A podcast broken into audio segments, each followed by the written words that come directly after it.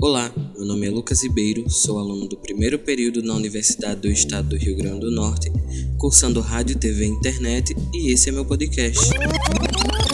E nesse episódio vamos falar sobre o filme A Onda, no original de IVA, um filme do alemão Dennis Genzel, do ano de 2008. Possui classificação indicativa para maiores de 16 anos e chegou ao Brasil mais de um ano depois do lançamento.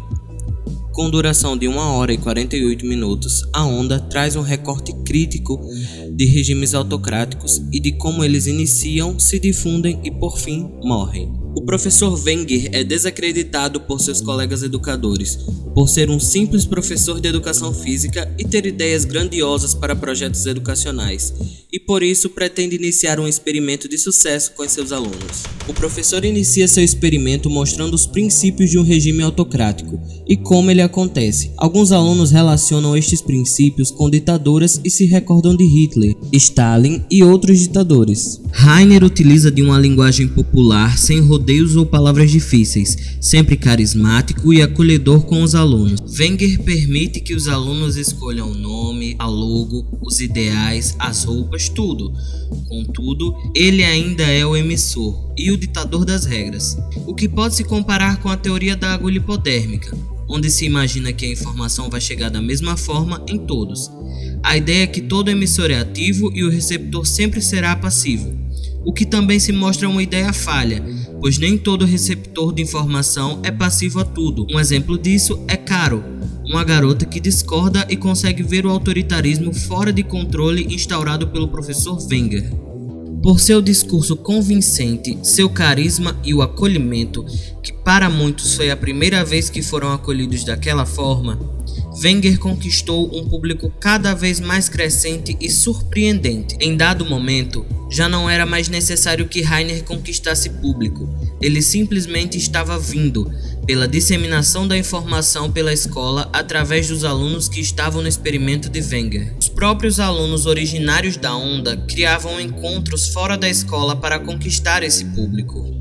Muitos dos alunos tiveram suas personalidades mudadas por causa do autoritarismo e da mensagem passada pelo professor Rainer, de que os alunos deveriam se impor como superiores. A mudança foi tão drástica e evidente que todos os alunos viviam e morriam pela onda, defendiam-se uns aos outros e protegiam a integridade do movimento como foi no jogo de polo aquático, onde todos rapidamente juntaram os papéis denunciando a onda como um movimento fascista. Em alguns casos, os mesmos colocavam a onda acima de todas as suas relações, seja a família, como o aluno Tim que muda totalmente sua personalidade, abandonando até sua família para servir de guarda-costas ao professor Wenger, seja em relacionamentos amorosos, como foi o caso de Marco, jogador do time de polo aquático de Rainer, entregue à onda que namorava Caro, uma menina inteligente que se recusava a aceitar o regime do professor Rainer.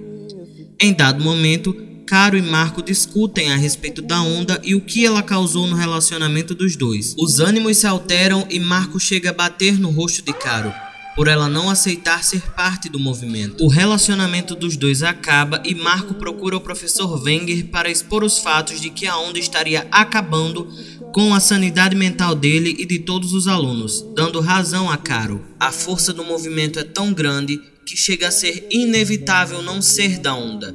Os receptores ativos chegam a ser intimidados pelos passivos, que receberam a informação sem questionar. Em determinado momento, os alunos chegam até ser barrados de passar sem fazer o sinal da onda, ou estar de branco. O irmão mais novo de Caro é um exemplo claro disso. Ele não permite nem mesmo que a irmã passe sem fazer o sinal da onda, e praticava bullying com os colegas que não eram da onda. O filme termina com a prisão do professor Rainer e o encerramento da onda, pois havia se tornado algo que ele não podia mais controlar. Os alunos não queriam acabar com a onda, então nem ele poderia acabar com aquilo. Se tornou algo maior que a sala de aula, maior que a escola, impossível de conter. Os alunos precisavam ver que era errado. Para isso, a prisão de Wenger se fez necessária. O filme mostra como uma informação errada pode ser disseminada tão facilmente se a mensagem atingir os receptores certos, o que é preocupante nos dias de hoje com os algoritmos cada vez mais inteligentes e as pessoas cada vez mais mal intencionadas. Um exemplo recente são as fake news, que são divulgadas e creditadas por receptores passivos. A pior de todas foi a respeito da cloroquina, onde se dizia que o medicamento curaria a Covid-19. A informação foi disseminada, as pessoas acreditaram e muitas delas morreram ou desenvolveram doenças graves. A teoria da agulha hipodérmica é real e aplicável, mas não para todos os casos, como vimos o caso de Caro no filme. Então foi isso, gente. Eu espero que vocês tenham gostado. Até a próxima. Um beijo e tchau. Bandeira branca, amor.